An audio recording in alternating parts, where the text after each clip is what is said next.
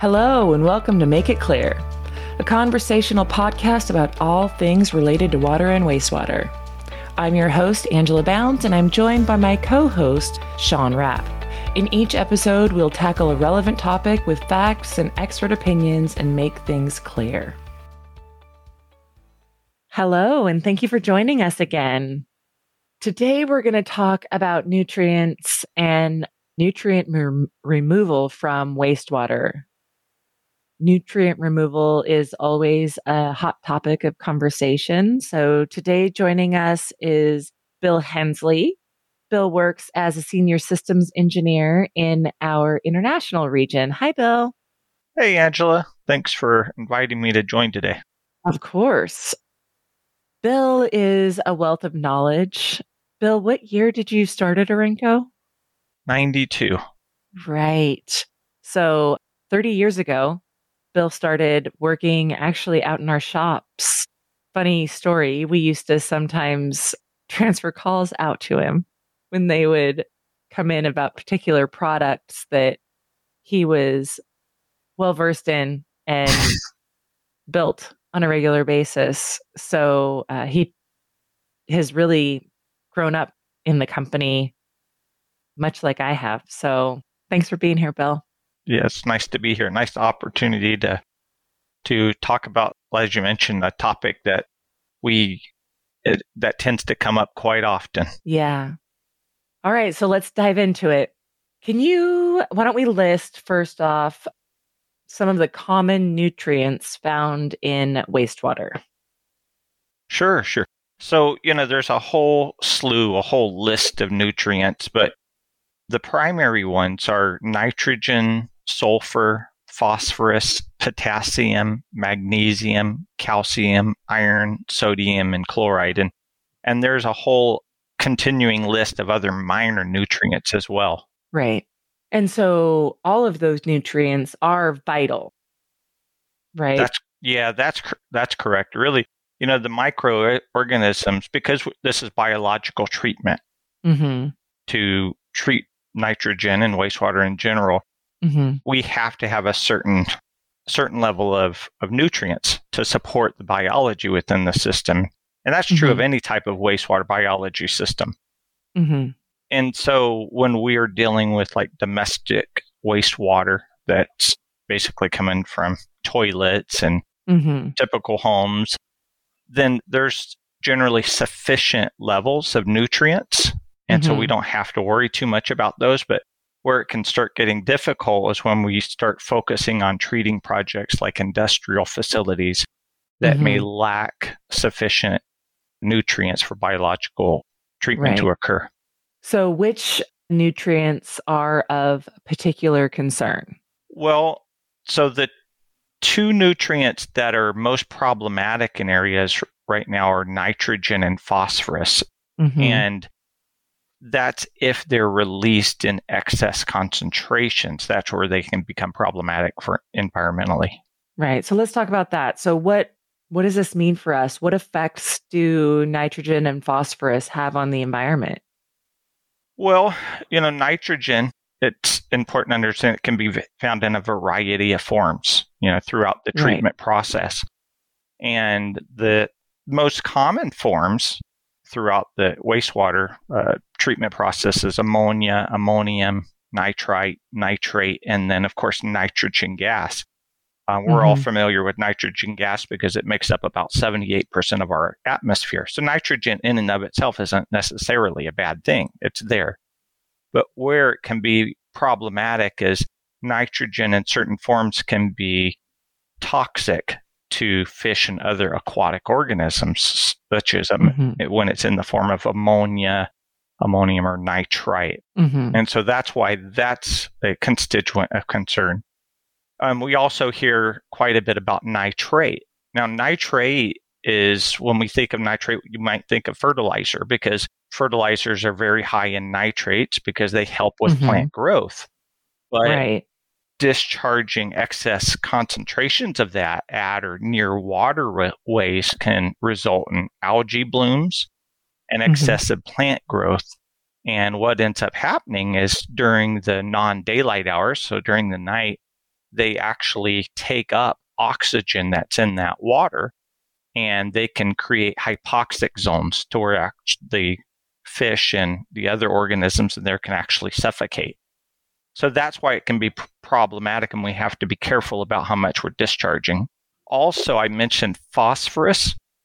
Right. Phosphorus in wastewater is also it's found in a variety of types. For example, there's orthophosphate, there's polyphosphate, and then there's organic phosphate.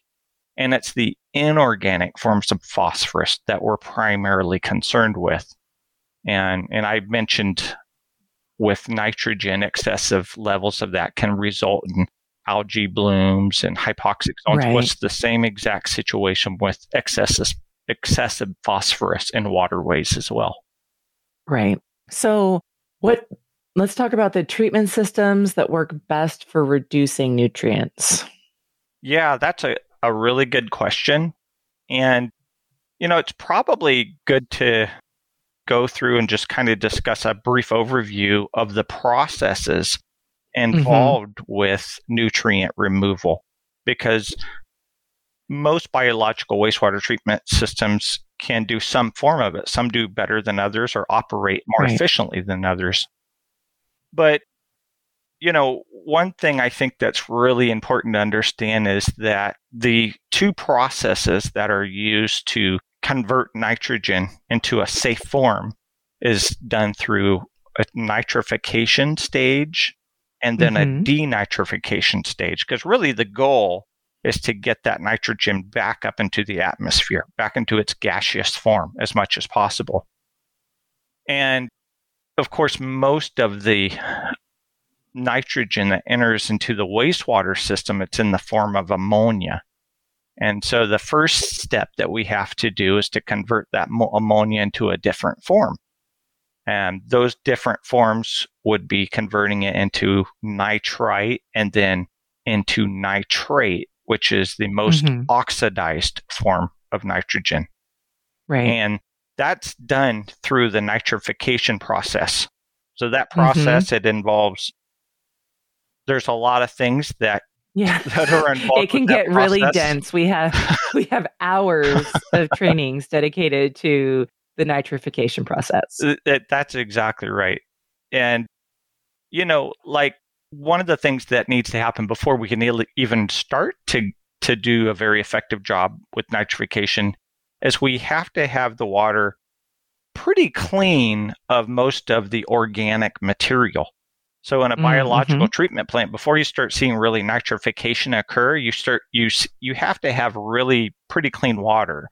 So you'll see like BOD reductions and things like that. That's when you start seeing nitrification rates that are going to increase, and that's because the nitrifying bacteria don't compete very well with the carbon eating or the organic eating bacteria. Mm-hmm. And it takes a lot of of air. It takes a lot of oxygen, excuse me, to convert that ammonia into nitrate. Matter of fact, it takes about uh, four and a half milligrams of mm-hmm. oxygen for every milligram of ammonia that we have right. to convert. And so, you know, when we think about, well, what's the most efficient way to do that? Well, a lot of treatment plants, of course, have suspended growth and they're using blowers, compressors, injectors to actually inject oxygen and air mm-hmm. down in, into the wastewater stream. But you know, water is naturally an anaerobic environment. It doesn't right. hold a lot of air.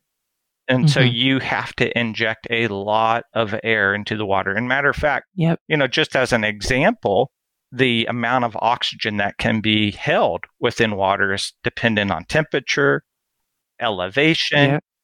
salinity of the water. And mm-hmm. so if you start looking at it, I mean, for example, at sea level, at perfect conditions, you know, 68 degrees Fahrenheit, 20 degrees Celsius, you know, the most oxygen you're going to have in water is about just a, about nine milligrams per liter. Mm-hmm. So if you start thinking, well, wait a minute, typical domestic wastewater has anywhere from 20 to 85 milligrams of um, nitrogen. Well, that right there is two to almost 10 times the amount of oxygen you can even inject in water. Mm-hmm. And so you can start seeing real quick we it's impossible to inject as much oxygen in one fell swoop. So it, these aeration systems have to run a lot to inject a lot of air for this to be done. Right. So those type of systems tend to not be very efficient. Whereas if we think about well, what is naturally an aerobic mm-hmm. environment? Mm-hmm. Well, our, our, atmosphere, right? Right. Right. I, I mean, our atmosphere's got about what twenty one percent uh, oxygen. Mm-hmm. And so it's much more efficient to take that wastewater after most of the organic material has been removed and right. then to spray that in small mm-hmm. enough particles that we can expose that to the atmosphere.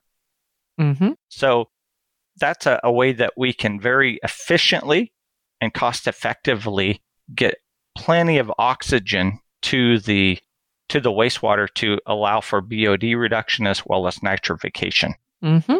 And, you know, the other thing that we've talked a little bit about okay, well, here's nitrification. Well, we have to have the right type of nitrifiers. They're also temperature mm-hmm. resistant. Mm-hmm. And so, or not temperature resistant, they, they're, they don't cope well with cold. Right. It's a delicate process. It, this is not a, this is not a shot in the dark. This is not a, it's not a simple process. It is it's complicated. That's exactly right. You know, so there's some yeah. some things that have to be taken into mind if if you're working in an area that can get pretty cold during the winter months, mm-hmm. that temperature can adversely impact nitrification. So that's something that has to be taken into consideration in the design of the treatment plants as well. Mm-hmm. You know, we we talked about the nitrification. That's the one aspect of it, right? Right. But then we have that whole denitrification portion of it. And the mm-hmm. the way for us to denitrify is actually in some ways easier to comp- to understand, get our brains mm-hmm. wrapped around it because you know the the microbes that are responsible for denitrification, they're carbon eaters, you know, like us. Mm-hmm. The bugs. They're the bugs, yeah, and and they mm-hmm. need oxygen to consume organic material just like we do. I appreciated how uh, how a professor worded it one time. He was comparing it to throwing pizzas in, you know, the dorm room of some college students, and they'll chow down as long as there's air in there, but they start getting pretty sleepy, and of course they're not disposing of that pizza quite as fast as the air's getting depleted. Right. So it's the same type of thing, but the the thing is that for us to get denitrification, those carbon eating bugs need oxygen from somewhere. Mm-hmm. So, what we do is we take this highly nitrified form of nitrogen, which is nitrate, which has oxygen molecules attached to it, and we send that back to a highly anaerobic area. Uh, so, there's not free oxygen available but there's plenty mm-hmm. of food for the microbes.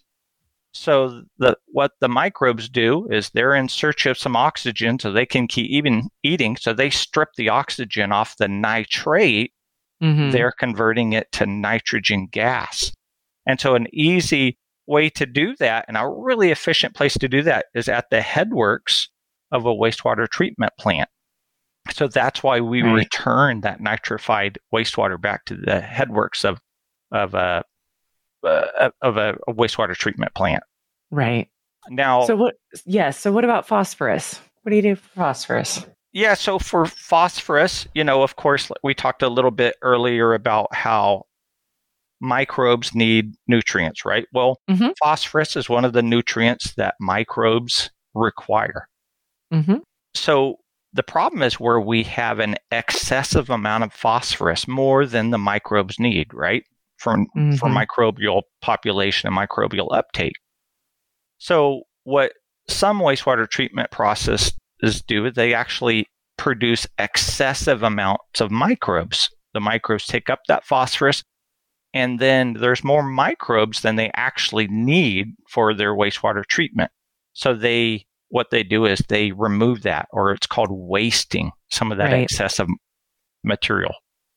Now, what's done in some other plants is they can utilize a chemical precipitation Mhm. and in that process a a chemical precipitant something that the phosphorus is actually going to be a, attracted to and, and and will bind to materials such as like alum or lime or ferric chloride will use that and the phosphorus will bind to that and now it's heavy enough that it settles out into the Mhm. bottom of the tank so once we get enough settled out then that material can then be removed and and taken taken away to somewhere where it's not a concern Right. So let's talk about nutrient discharge limits.